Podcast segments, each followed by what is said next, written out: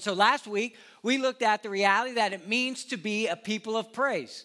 That regardless of our circumstances or situations, that we're praising God, that we're worshiping God. It means for us to be worshipers, and that doesn't mean that we confine our worship to just an hour and a half on Sunday morning, gathered together in, a room together, but it, it literally is our life. That that is our life's endeavor to worship God Almighty in every aspect of our life, not compartmentalizing Christ and our relationship with Him, but allowing that to be the center point and the focus of every aspect of our life and everything it is that we do. The second part of what it means to, to be the church when we go out of here is not only to be a people of praise, but to be a people of prayer that we would understand that God has given us one of the greatest gifts that He has bestowed upon His people, and that is direct access to Him. And that we, as followers of Jesus Christ, we have direct access to Him, so therefore we ought to be a people of prayer. One of probably the most neglected weapons in all of Christendom is the prayers of God's people.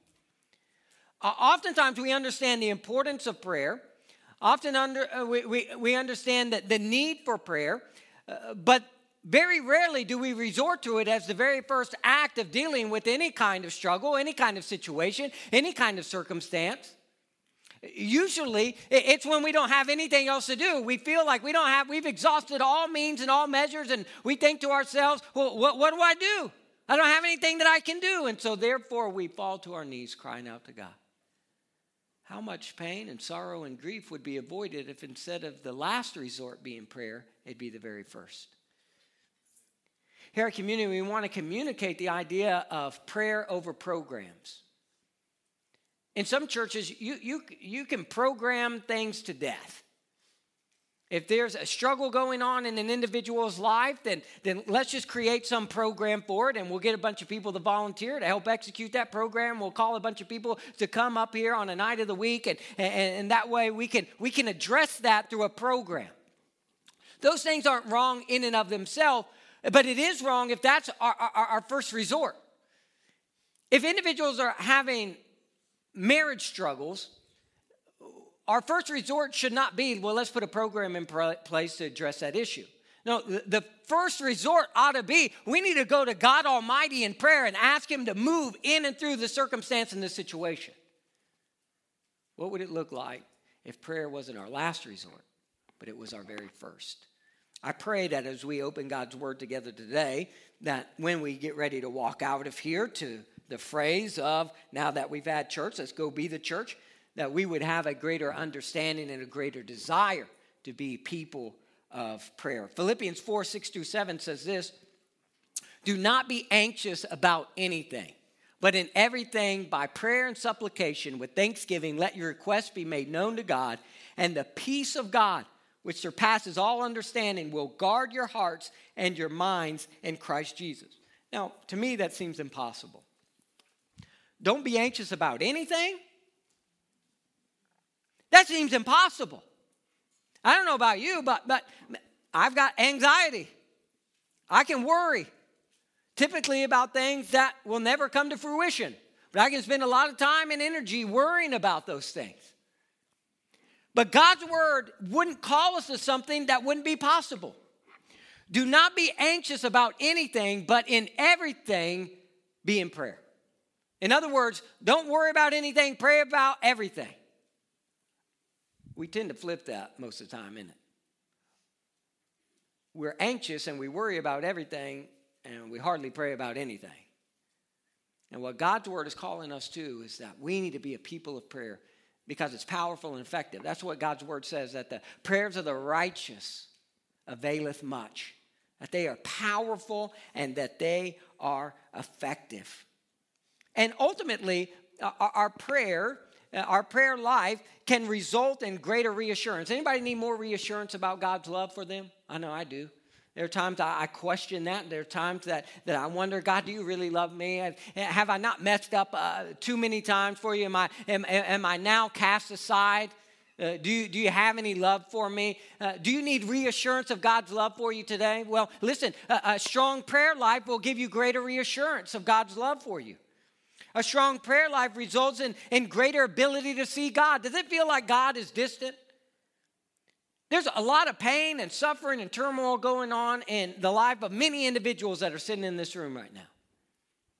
Loss of loved ones, loved ones dealing with ailments and sickness, wayward children, financial strains, health strain, all kinds of things are weighing in on the hearts and the lives of the individuals that are sitting in this room and sat in this room for service and all around us. And sometimes it's hard to see God. Do, do, do you want the greater ability to see God at work in your life? A stronger prayer life will afford you that. A stronger prayer life will result in a greater conformity to Christ Jesus in your life. See, ultimately, prayer is not so much about changing our circumstances as it is changing our character. We spend so much time praying for God to change our circumstances when in reality, most of those circumstances God wants us in because He's trying to do a work in our life to conform us into the image of His Son, Jesus Christ. And we're praying to actually get out of the very thing that God wants us in so that we'll look more like Jesus. A strong prayer life will help you with that. It will also help you with greater displays of faith because prayer it truly is powerful and effective. And so today I want us to spend time and really focusing in on something that, sadly to say, we neglect far too often. You, you want to clear out a, a church, call a prayer meeting. Call, call a prayer. We're, we're going to have asserted, focused time of prayer, and we're going to meet Monday night at 7 o'clock. And I, am telling you, I, I've just seen it in church after church a lot of people don't show up for that. Because I think in many ways we think, well, I, I can just pray by, my, pray, pray by myself. Well, you can worship by yourself too, but God tells us not to forsake the assembling together of the brethren. Corporate prayer, there is something powerful with, with, within that. And so I really want us to look at this idea of being a people of prayer. You remember in the book of Acts when, when Peter was in jail for, for sharing the gospel? And an angel comes and fetches Peter out, out of jail. And he ends up at his friend's house and he knocks on the door. You know, he's on the run. And the lady opens the door and sees him and then shuts the door and goes, like, open and let me in. Right?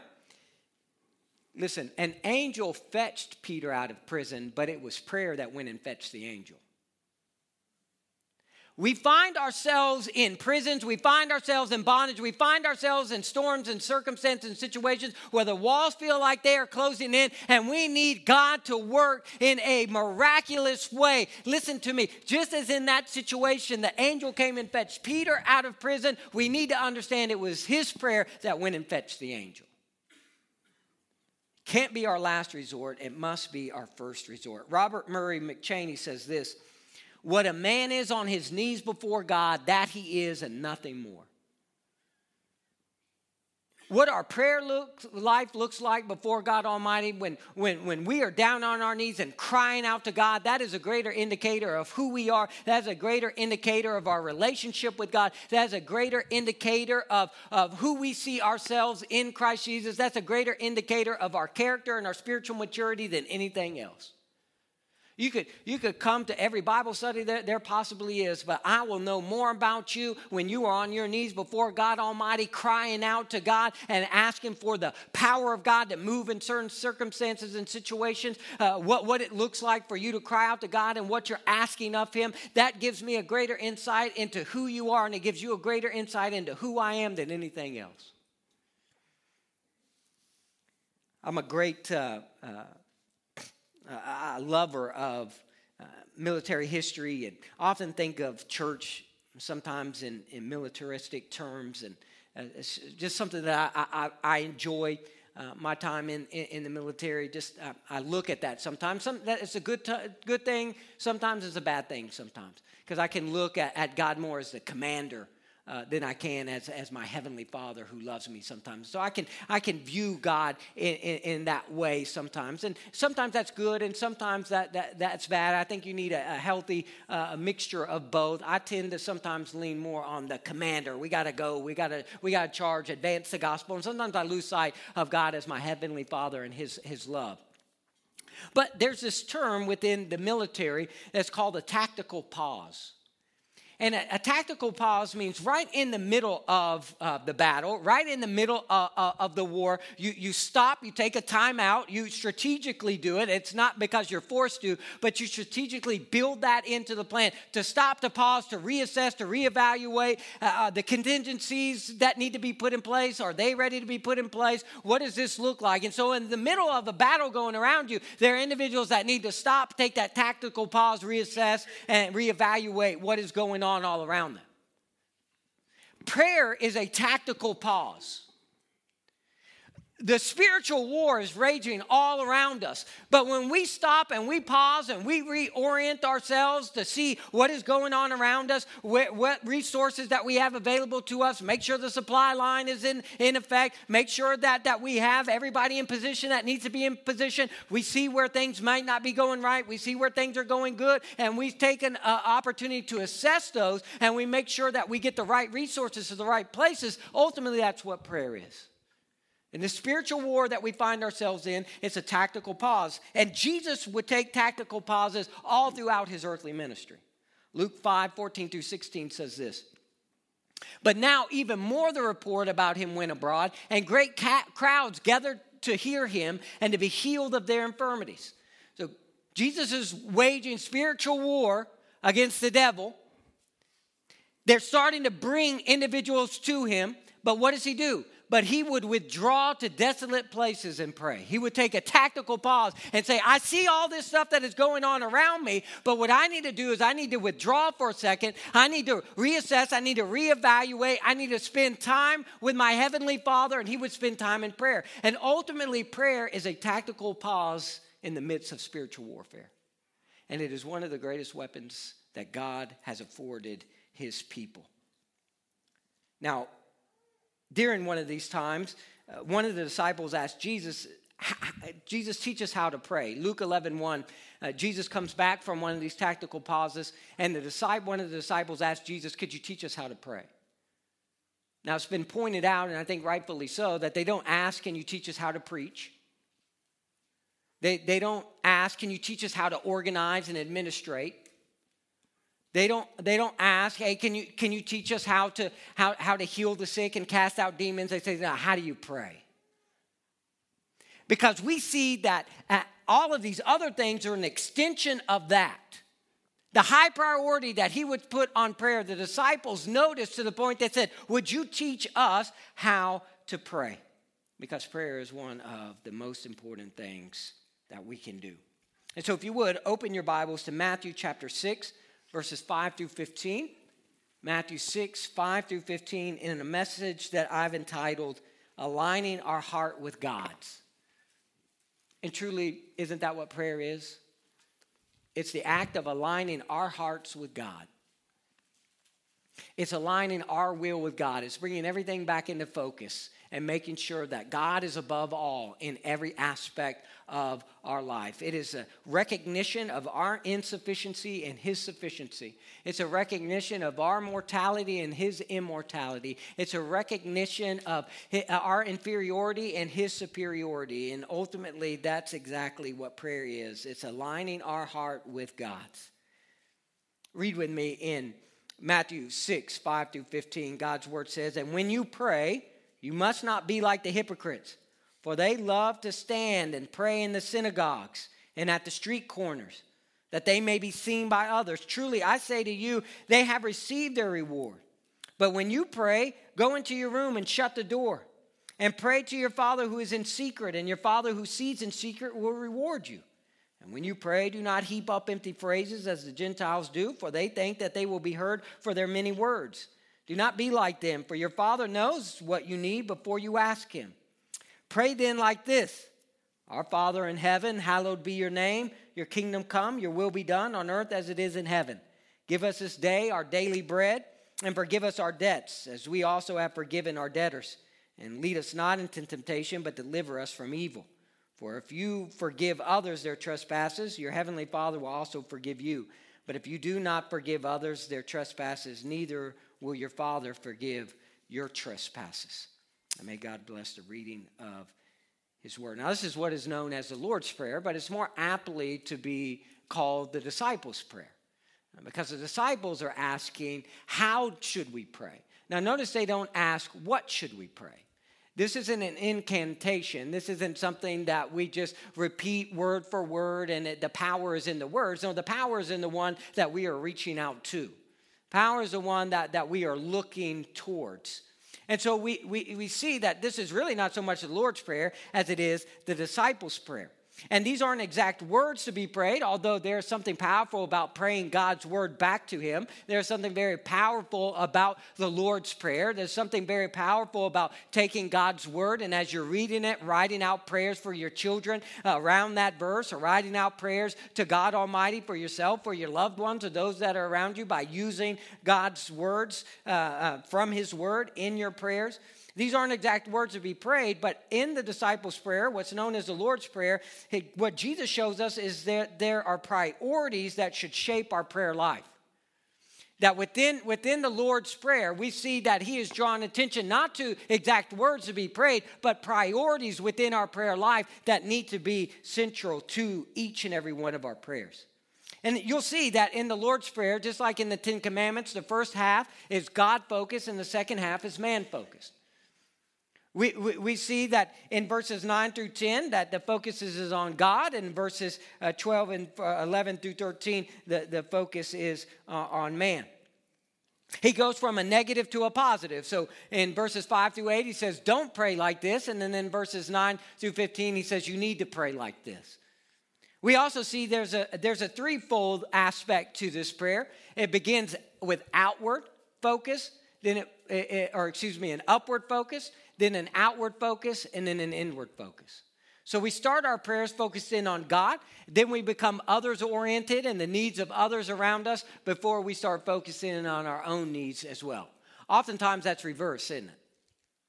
If we even get to anybody else, or if we ever take the opportunity to really focus in on who God is, oftentimes our prayer life looks like us rushing into the grocery store with a grocery list to hurry up and get what we need as quick as we possibly can so we could get out. But Jesus says that shouldn't be what your prayer life looks like. Your prayer life shouldn't be a grocery list that you're trying to cross off as many as you possibly can so you can hurry up and get down the road. There would be times in my life where I would, before I came to, to Christ, not speak uh, as gently or as kindly or as respectfully uh, to my father as I should have. And I would, I would get the, the, the, the look from my dad. Uh, he, I'm not going to look at him right now. He's in the back right there. I may, I may get the look. But there would be, there would be times where I would do that, and he would say to me, "Son, you know who you're talking to?" Because I had lost focus of who it was that I was addressing and who was I was talking to. Oftentimes, we come into the presence of God and we just come in in this hurried attempt and we treat Him as nothing more than a spiritual vending machine and we start pressing in numbers and we start saying all these things that, that we want, all these things that, that we want to have, and we fail to understand who it is we're talking to. We're talking to the creator of the universe. We're talking to the one who loved us so much, he sent his son Jesus Christ to die on the cross. We shouldn't just come in with this list and say, Here you go, now make it happen. We come in in complete adoration and complete reverence and complete awe of the reality that the very creator of the universe has given us direct access to him anytime we want. Call up the White House right now and try to get an appointment with the president sure some of you would have some things to say. You think you would have access to the president today? Absolutely not. Probably wouldn't have access to the president next week. Probably wouldn't have access to the president a month. You may never gain access to the president, but you know what? You have direct access to the creator of the universe at any moment you desire. He welcomes us into his presence. There's an out, upward focus, an outward focus, and an inward focus. And so, what Jesus does is he teaches priorities within our prayer life that if we will implement into our times of prayer, we will see God do great and mighty things, for that is who he is and what he does. So, Jesus says, Pray then like this. You want to know how to pray? Pray then like this Our Father in heaven, hallowed be your name. So, the first thing that Jesus teaches is Jesus teaches the disciples to pray with a proper perspective that we would understand who it is that we're talking to. He tells us to pray with a proper respect, uh, perspective. He, he tells us to, that, he, uh, that we are to address God as our Father. That, that is powerful. Uh, for us that live on this side of the cross, that, that seems that, that, yeah, that goes without saying. We understand God as God the Father. But, but in the days of Jesus, this was radical for him to refer to God as his father. In the Old Testament, God is referred to as the Father 14 times in the entire Old Testament. He's only referred to as Father 14 times. And each of those times that he is referred to as the Father, it is always as the Father of the nation, never as the Father of an individual. Nowhere in the Old Testament is he referred to as the Father by an individual. But yet, 60 times in the gospel, Jesus uses this exact word to refer to, to God Almighty. He refers to him as the Father. It's been suggested by some scholars that that is the key uh, demarcation between the Old Testament and the New Testament is the reference of God as Father. What separates the Old Testament and the New Testament is God's people refer to him in a personal, intimate way as Father. You don't see that in the Old Testament, but through faith in Christ Jesus, we can now address God Almighty as our Father. But it's not a technical term, Father, like this is my Father. It's a, it's a relational word that is used. Abba, it's this, it's this idea of, of, of, of, of daddy that a child is running up, Daddy, Daddy, not, hey, Father. It's this personal, intimate connection that we see. And, and Jesus is saying, when you pray, pray with the proper perspective that He sees you as one of His, chi- one of his children, that He is our Heavenly Father. Galatians 4 6 through 7 speaks of this exact thing. And because you are sons, through having placed faith in Christ Jesus, God has sent the Spirit of His Son into our hearts, crying, Abba, Father. J.I. Packer would say it this way that, that Father is the Christian name for God. That that is the Christian term for God. And it is a direct reflection of our relationship with God Almighty because the Spirit is at work in our hearts when we understand Him to be our Heavenly Father that, that loves us and cares for us and will provide for us and protect us and that, that, that He is for us, then we start to see a, a radical shift in the way that we live out our faith. Romans 8, 14 through 17, the, the, the, same thing Paul would write to the church at Rome about the Spirit of God at work in our hearts, crying out, Abba, Father. But it says that uh, uh, our Father in heaven, hallowed be thy name. Hallowed me, just holy is your name. We want to make holy your name. That, that's a powerful prayer. When we go to the Lord in prayer, that ought to be our desire. We want to make much of you, God. Want to make much of your name. It's not that my name would be known, it's that your name would be known. Holy is your name. That I want to live in such a way that, that, that, I, that I hallow your name, that I live in such an obedience to you, that I live in such a, a relationship uh, with such a reverence for you, that I hallow your name through all it is that I say and all it is that I do. Alexander the Great was in a foreign country during the campaign that he pretty much conquered all of the known world.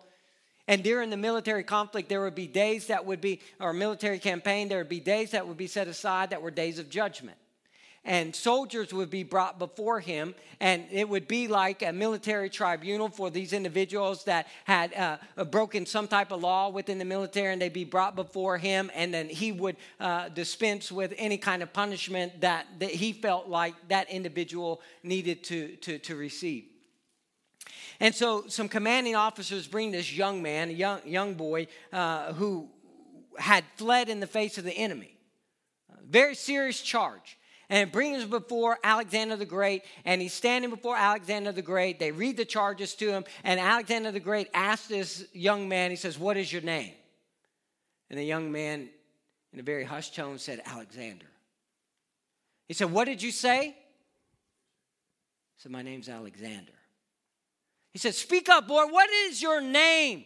Said, My name is Alexander. He got up, he took this individual, threw him down onto the ground, and while that man was laying on the ground, he got into his face and he told him, Son, you either change your name or you change your ways. As a follower of Jesus Christ, when we go to the Lord in prayer, what we need to be focused in on is not so much the changing of our circumstances, but the changing of our character. And Lord, there, there are ways within my life that I know do not hallow your name. God, I, I, pray that I will hallow your name. What a powerful prayer to pray before you start every day. Lord, I want to hallow your name. I want to live in such a way. I want to speak in such a way to my, my children, to my, my spouse, to my co-workers, to my friends, my family. I want to, I want to bring glory to your name. Would you help me in bringing glory to your name? We would have a proper perspective of God as our Father, but also understand just exactly who He is. Now, look what results when we do that. When we are prayerfully setting our heart on our relationship with God as Father and reverence for the name of God, this results in greater reassurance. That God reassures us when we understand that, that He is our Heavenly Father that loves us, and then we understand in reverence of who He is and all of His power, all of His majesty, and all of His might, it will produce in your life a greater reassurance that what it is you are uh, asking for, God will make sure that you have when you need it. That's exactly what we read in Luke 11 11 through 13. Luke 11, 11 through 13, God's word tells us, What father among you, if his son asks for a fish, will instead of a fish give him a serpent? Or if he asks for an egg, will give him a scorpion? If you then, who are evil, know how to give good gifts to your children, how much more will the Heavenly Father give the Holy Spirit to those who ask him? In other words, if we won't respond to our children's plea for, for help, by giving them evil in return, how much so our perfect Heavenly Father and what He will uh, provide for us when we need something. So there's a reassurance. When I understand Him to be my Heavenly Father that loves me, when I understand that He is the creator of all things, that He is omnipotent, omnipresent, and omniscient, then I can have a reassurance that God will uh, uh, uh give me exactly what I need when I need it. And one of the things that I ultimately need is I need the presence of God. And that's what we see in verse 10. Jesus teaches his disciples to pray for God's presence, to pray for the very presence of God. Look at verse 10. Your kingdom come, your will be done on earth as it is in heaven. Now, this is a twofold prayer. This is a, prayer about the second coming of Christ, but also the seeking after the righteousness of God here in our day to day life your kingdom come. That is a prayer that that that you will uh, bring in the inauguration of your kingdom at your second coming. That, that's what scripture says. The, the, the kingdom of god will be brought down to this earth at the second coming of christ jesus. So when we pray your kingdom come in very real essence we're praying for the return of our lord and savior jesus christ who will not come as a suffering servant or as a galilean peasant. He will come as a conquering king when he returns and he will usher in his kingdom. So it very much is a longing for and a praying for the second coming of Christ. Because to pray that, that's a prayer for the longing of justice. it's praying for, for, for, for a, a longing of restoration and a, a praying with a longing for peace and for righteousness to take place here on this earth. But shouldn't we be thankful for God's patience? I don't know about you, I'm thankful for God's patience. Because I know when that, that day comes, everybody that's outside of Christ Jesus will be separated from him for all of eternity. You know, I'm so thankful that the second coming of Christ wasn't May 15th of 2010. When did you give your life to Jesus Christ? Aren't you thankful for the patience of God that He didn't come a day sooner? I wasn't born again until May 16th of 2010. What if he had come before that? I'd been eternally separated from God for all of eternity. So we pray, God, your kingdom come, but that ought to be a sobering prayer for each and every one of us because there are friends, family members, co-workers, loved ones, neighbors that if that were to happen this very day, they would be separated from God for all of eternity. And so the question is, in light of the fact that one day that is going to happen, how serious are we about sharing the gospel with them? So even that prayer your kingdom come is a prayer with the acknowledgement that there's a day that the door of the ark closes and all those that are outside of the ark will face all of the judgment of God Almighty poured out upon them. So, therefore, there's an urgency even within that prayer of I'm longing for that justice and that peace and that restoration to come with Christ Jesus in his return. There also ought to be a sobering reality that we ought to live with an urgency that that day will come, and we don't know when it is. So, we must make the most of each and every day that we have here on this earth. But it's also the reality of the presence of God in our lives right now. It's not just a future day, but the presence of God right now at work within His church, at work within our lives. Because ultimately, the presence of, of Jesus is the kingdom of God. Matthew 4 17, Jesus would begin his earthly ministry and he would, he would tell them that the kingdom of heaven is at hand. Repent, for the kingdom of heaven is at hand. He was talking about, I'm here, so therefore the kingdom of heaven is at hand. The kingdom of God is here. Luke 17, 21, he would say, The kingdom of God is in the midst of you, referring to the fact that he was in their midst. Luke 4:43 Jesus starts his earthly ministry by saying this, but he said to them, I must preach the good news of the kingdom of God to the other towns as well, for I was sent for this purpose. His purpose was the preaching of the kingdom of God. So, therefore, as followers of Jesus Christ, what should we be prayerfully seeking after in our prayers to be the purpose of each and every day of our life? To advance the kingdom of God. To preach the kingdom of God. If our king, if that was his purpose here on this earth, was to preach the good news of the gospel of Jesus Christ, to go to the cross and die for your sins and for my sins, then that should be the purpose our lives are oriented around as well. But you say he died on the cross, was buried and resurrected, and so the church has a new mission, right? Well, Acts 1 3 says this. After his resurrection, he presented himself alive to them after his suffering by many proofs, appearing to them during 40 days and speaking about the kingdom of God. After he was resurrected, he spent 40 days here on the earth, appearing to many individuals, talking to his disciples. You know what he was talking about? The kingdom of God. So when we're talking to God Almighty, what should be at the very heart of what we're talking about? The kingdom of God.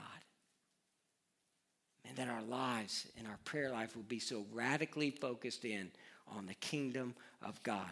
It's the coming kingdom at his second return, but it's also the advancement of the kingdom by his people setting their hearts upon the purpose of the spread of the good news of Jesus Christ, the making of disciples. Matthew 6:33 says this, but seek first the kingdom of God and his righteousness, and all these things will be added to you. So, that grocery list we tend to give to God, he says, listen, you would do well to seek first the kingdom of God and his righteousness. And then I will add all the things that you actually need to your life when you need it. Now, we have trouble with that because we pray for what we want. And if God doesn't give us what we want, we think either God didn't answer our prayer or that God doesn't love us or that, that, that we're doing something wrong. Listen, God gives you what you need, not what you want, because He's a loving and a good Father. If it were up to my kids, all they'd want to eat is candy all day long. My little four year old, he wakes up wanting dessert. That's, I mean, just, just wake up wanting dessert. Like, you can't have dessert, you gotta have some nutritional. Here's a chocolate chip waffle. You know what I mean? Like, he wakes up, he wants candy. My seven year old, my, my, my eight year old, they, they just want, all they want is candy. Now, now, listen, if I was a loving, loving father, should I just give them all of that? No. One, I got to deal with them later and you know throughout the day. But two, I know the cavities that that will cause. I know the malnutrition that that will cause. I, know the stomach aches that that will cause. Oftentimes we rush into the presence of our Heavenly Father and all we say is we want some candy. I want, I want, I want, I want. But He's a good and a loving God, and He knows, listen, if I give you that, I know the spiritual cavities that that'll cause in your life. I know the spiritual stomach aches that that'll cause in your life. I know the spiritual malnutrition that will, that will cause in your life. So here's some broccoli. And we're upset, but that's what we need. Listen, God gives us what we need, not what we want. In the words of the great theologian Garth Brooks, some of the greatest thing, some of the greatest things God ever did for us were unanswered prayers, right? Praise the Lord for those unanswered prayers. Because a lot of times we're praying for stuff we don't even we don't even know that we should be praying. We're praying for stuff that we think we want, but we, we, we really don't need. I'll share this with you. I've shared this, this story before, and I haven't shared it. I haven't shared it in a while. But when I first came to faith in, in Jesus Christ, uh, the Lord gave me a, a prison ministry. And so before I preached in any churches or anything like that, God God gave me an opportunity to go into various prisons. And so I would go and I would share my testimony and I would, I would preach God's word to, to the, the, the inmates there at various prisons. And that led for me to have an opportunity to go to the uh, Juvenile Detention Center in Tulsa. Used to be located right off Gilcrease Museum Road. But I, I, would go over there every other Sunday and, and, and I would preach. And I, I remember that there was this one young man. His name was Nassan and Nassan would always cause all kinds of trouble within the worship service. So he'd be very disruptive. He'd do whatever he could to kind of disrupt the service. And it became a little bit of an issue and a problem. I, w- I would be trying to preach, and he's causing problem. He's distracting the people around him, or he's causing a scene, and we'd have to stop, and they'd have to escort him back to his cell, and uh, these various things. Young man, I mean, it was a juvenile detention center. And I remember driving uh, to the juvenile detention center one Sunday morning, and on my drive, I was praying that Nassan wouldn't come to service that day.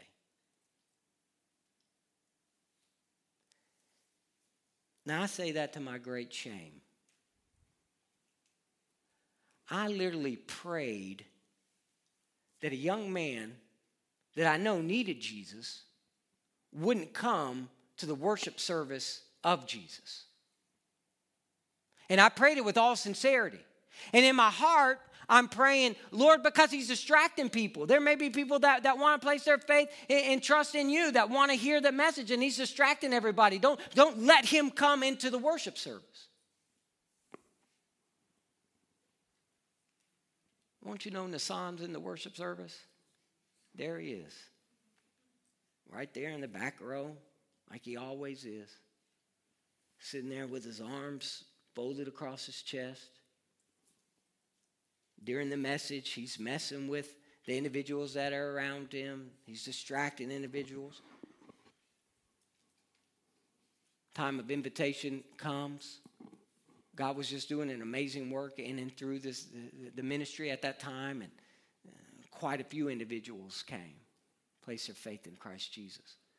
Afterwards, we'd, have, we'd all have lunch together. So they went to go wash their hands, get ready for lunch, except for Nassan. Nassan was sitting there. The one that I had prayed wouldn't be in service that day, he's sitting there. He's got tears rolling down his cheeks.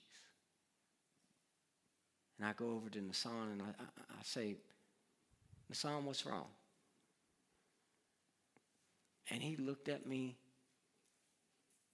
and the only words he could get out with trembling lips, little 14 year old kid, just a trembling lip, tears rolling down his, his face.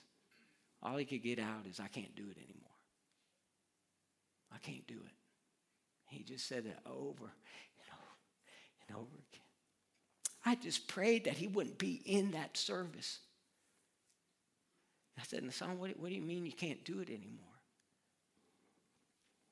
He, he, he said, in essence, I surrender. I talked about waving the white flag in that, that message. He said, he said I, I waved the white flag, I surrender.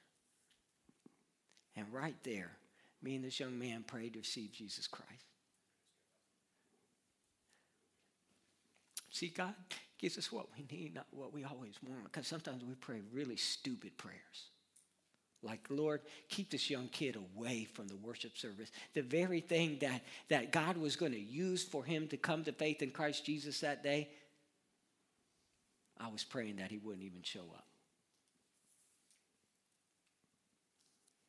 Praise the Lord that he gives us what we need, not what we want.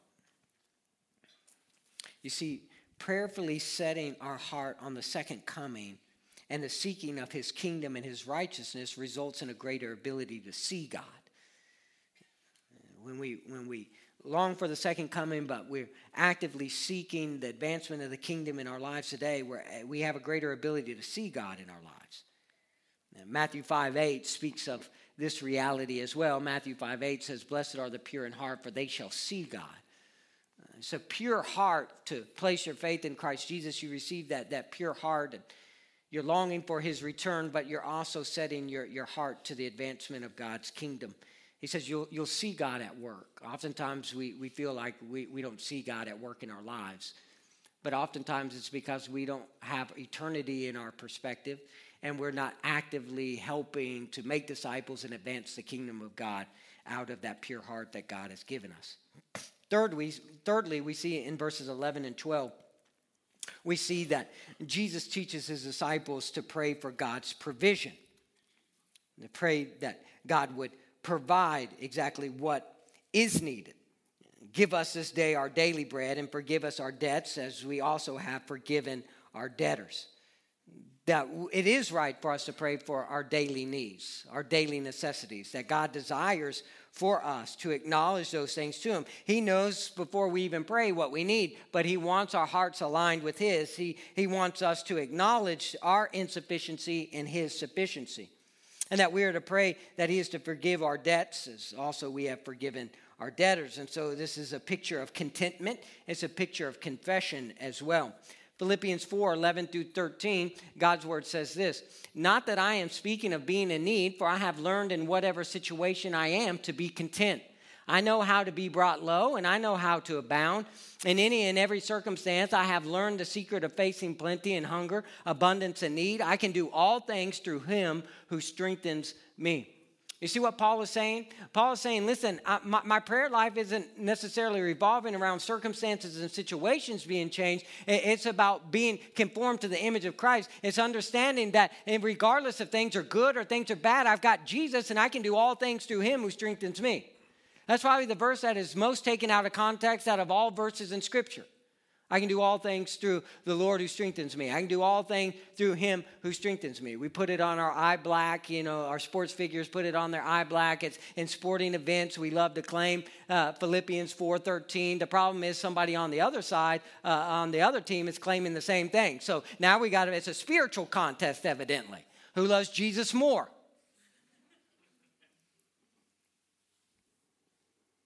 Jump in a helicopter. Never flown a helicopter in your life. Just jump in a helicopter and start to take off and just yell out, I can do all things through the Lord who strengthens me.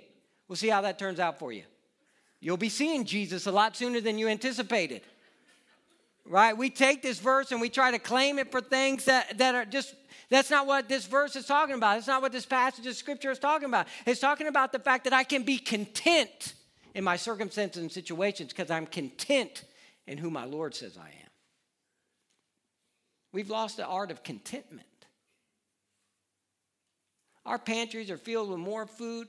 Our refrigerators filled with more food. Our closets are filled with more clothes. We're going to throw out a bunch of that food that's in the pantry. A bunch of the stuff's in the refrigerator is going to spoil. Clothes, we, we, we got enough clothes that, that we could clothe an army. We've lost the art of being content to say, listen, I, God, you provide everything that I need.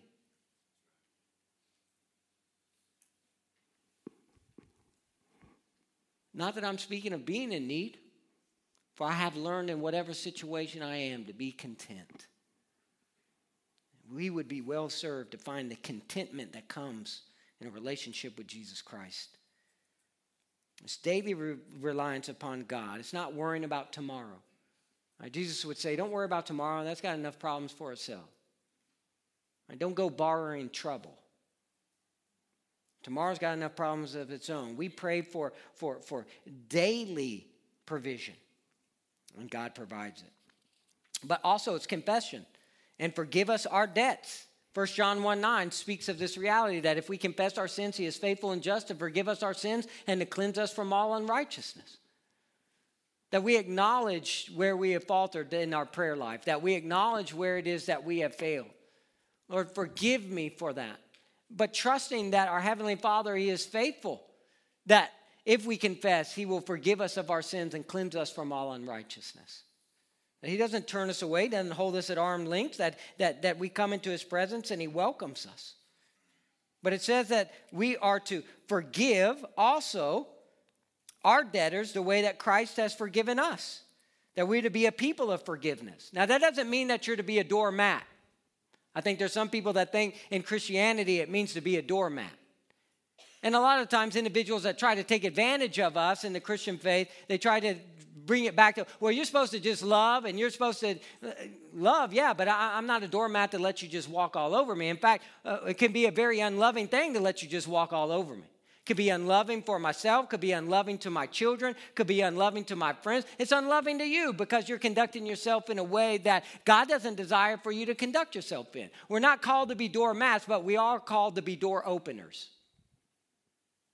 We're always called to open the door of grace and mercy for those individuals that have harmed us and hurt us or harmed us and hurt our children to come in and to find the forgiveness and the mercy that God has given to us. If God hasn't yet closed the door of forgiveness and mercy to them, then who are you to close it? If he says they can still find forgiveness and mercy for everything it is that they have done, if they will come and repent and place their faith in me, then who are we to hold bitterness and unforgiveness in our hearts when the one who has forgiven us says the door is still open to them? You're not called to be a doormat, but you're called to be a door opener. There are some individuals in your life that you've closed that door to, you've locked it shut, you've put as much stuff in the way that you possibly can, and you said, Not for them. And God said, No, no, no, no, no. I forgave you of all of your sins. And the door of grace and mercy is open to them, just as it was open to you. So, who are you to close that door and not extend forgiveness to those individuals that have harmed you and said things to you and maligned you? And I'm not saying the pain's not real, I'm not saying the hurt's not real, those things that they have done. What I am saying, though, is that God has forgiven you much. And so, therefore, just like the good servant who has been forgiven much, we in turn go and forgive those who are indebted to us as well. When we do this, when we live a life of contentment and confession, prayerfully said in our heart on being content in our situation while confessing our sins, this results in greater conformity to Christ. Luke 11, 5 through 6 says this Jesus, as an extension of the Lord's Prayer in Luke 11, says, And he said to them, Which of you who has a friend will go to him at midnight and say to him, Friend, lend me three loaves, for a friend of mine has arrived on a journey, and I have nothing to set before him? Now, let me put this in a little bit more uh, context of our own lives. It's three in the morning, and somebody calls your phone. I don't know about you, I ain't answering it. It's three in the morning. I ain't answering that. In fact, you probably think, what in the world? People got nerve calling at three in the morning. They call a second time. This time you may look at caller ID and see who it is. If it's my mama, I'm answering, okay? If it's anybody but my mama, I can get to you in the morning. They call a third time, okay, I got to see what's going on.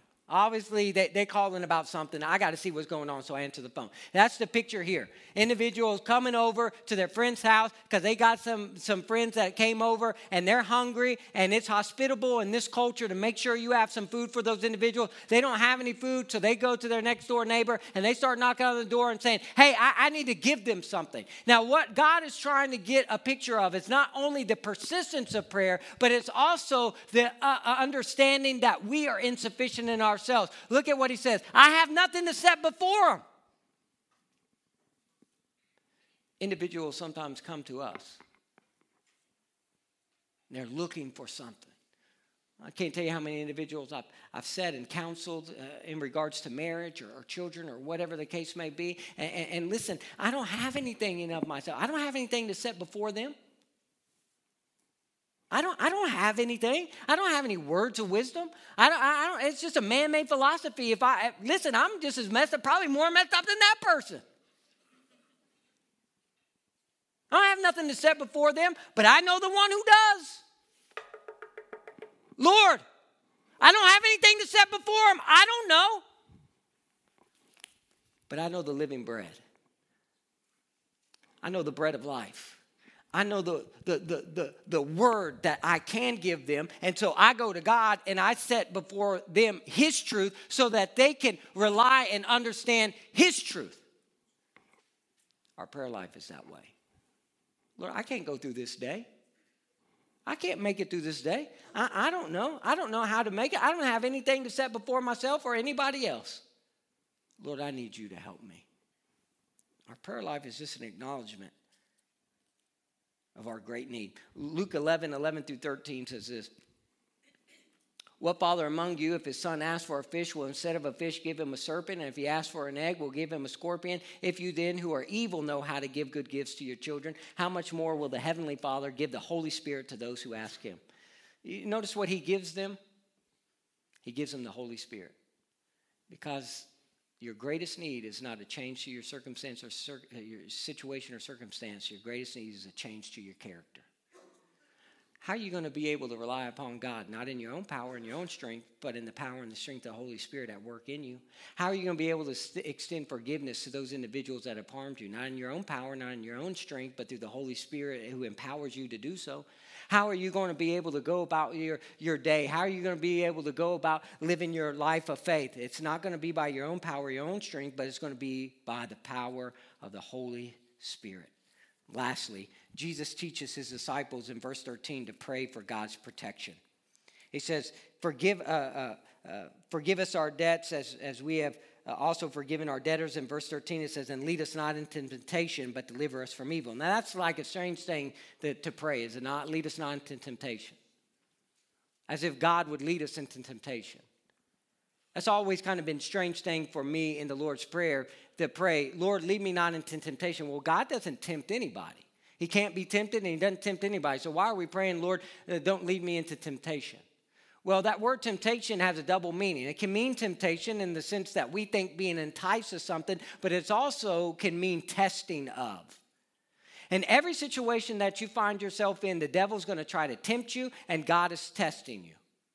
Will you draw closer to God or will you run away from God? The enemy will always entice you to run away from God. And in the same situation, for instance, we talked about broken appliances. It seems like the devil, that, that, that punk is always attacking appliances or vehicles or whatever, doesn't he?